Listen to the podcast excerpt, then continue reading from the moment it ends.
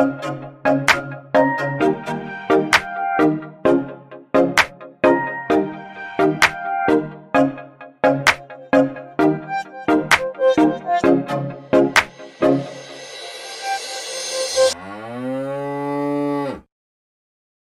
morning to all of our favorite dairy industry professionals. We're back with another episode of Let's Chat Markets and let's just get right into it.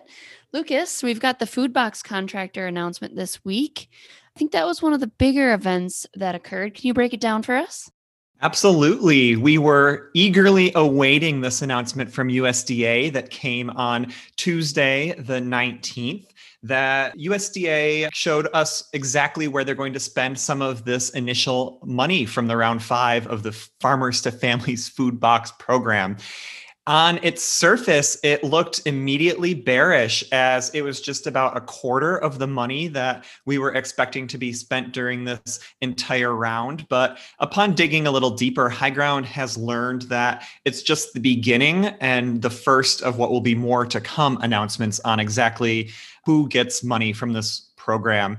There were 11.1 million boxes that are expected to be contracted at around $32 per box.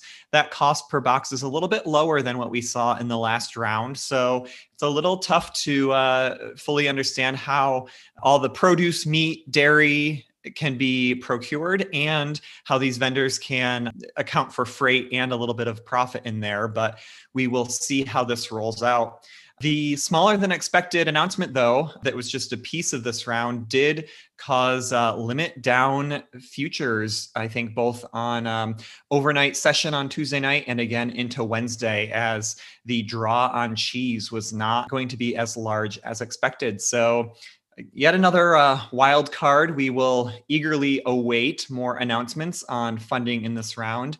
I think, though, an important thing to consider is we now have a new president, and we are expecting Secretary Vilsack to be confirmed by the Senate. So they could take a little bit of a different approach in terms of exactly how they want to spend this money versus what the Trump administration was doing. So again, just kind of a, a, continuation of this difficult to predict program that we've been watching over the past several months.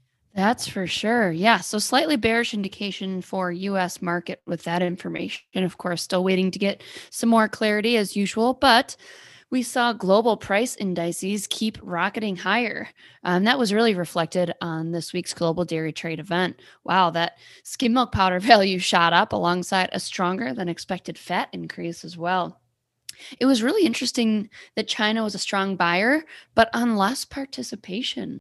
Yeah, that GDT event was quite something. I think probably the fourth in a row that has been quite bullish in terms of powder and fats that just continue to keep increasing.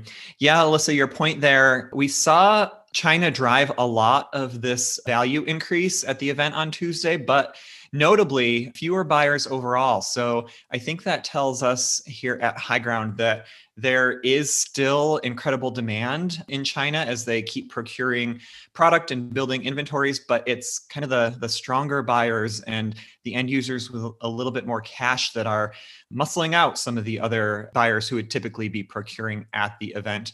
Overall, though, um, whole milk powder kind of within expectations. Fonterra C2 slightly below NZX expectations, but again on skim milk, AMF especially, and butter just continue to see those price increases. I think it speaks somewhat as well to that lower November milk solids number from New Zealand. And then, Alyssa, as you have noted in a variety of our research, some um, more muted expectations for December into January as well.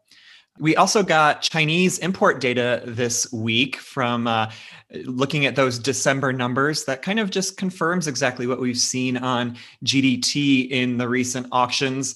Much lower, both whole milk and skim milk powder flowing from New Zealand into China, really stimulating the need for China to buy at GDT. The trend continuing though on dry whey China purchasing quite a bit of product from the US and keeping US exports strong there. And of course, dry whey values now at more than two year highs. So interesting on the global front, especially when we compare that to food box data domestically this week. Oh, the disparity.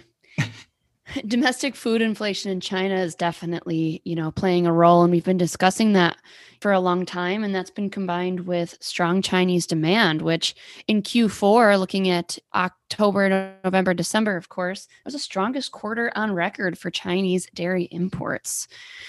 Not to mention, despite the turmoil between Australia and China, dairy trade between those two nations also reached an all time high in Q4. So, despite this desire for the Chinese government to tell domestic buyers to stay away from Australian goods, given the current trade war, the demand just continues to outpace supplies overall, which is supporting global prices. To read our in depth analysis on this week's global dairy trade event, as well as Chinese demand, just send us an email at info at highgrounddairy.com, and we would love to set up a free trial for you. Thanks for listening. Cheers. Be sure to subscribe so that you never miss an episode. And if you're interested in receiving more information as well as our analysis, please visit highgrounddairy.com to request a free 30 day trial today. Futures and options trading involves substantial risk and is not suitable for all investors.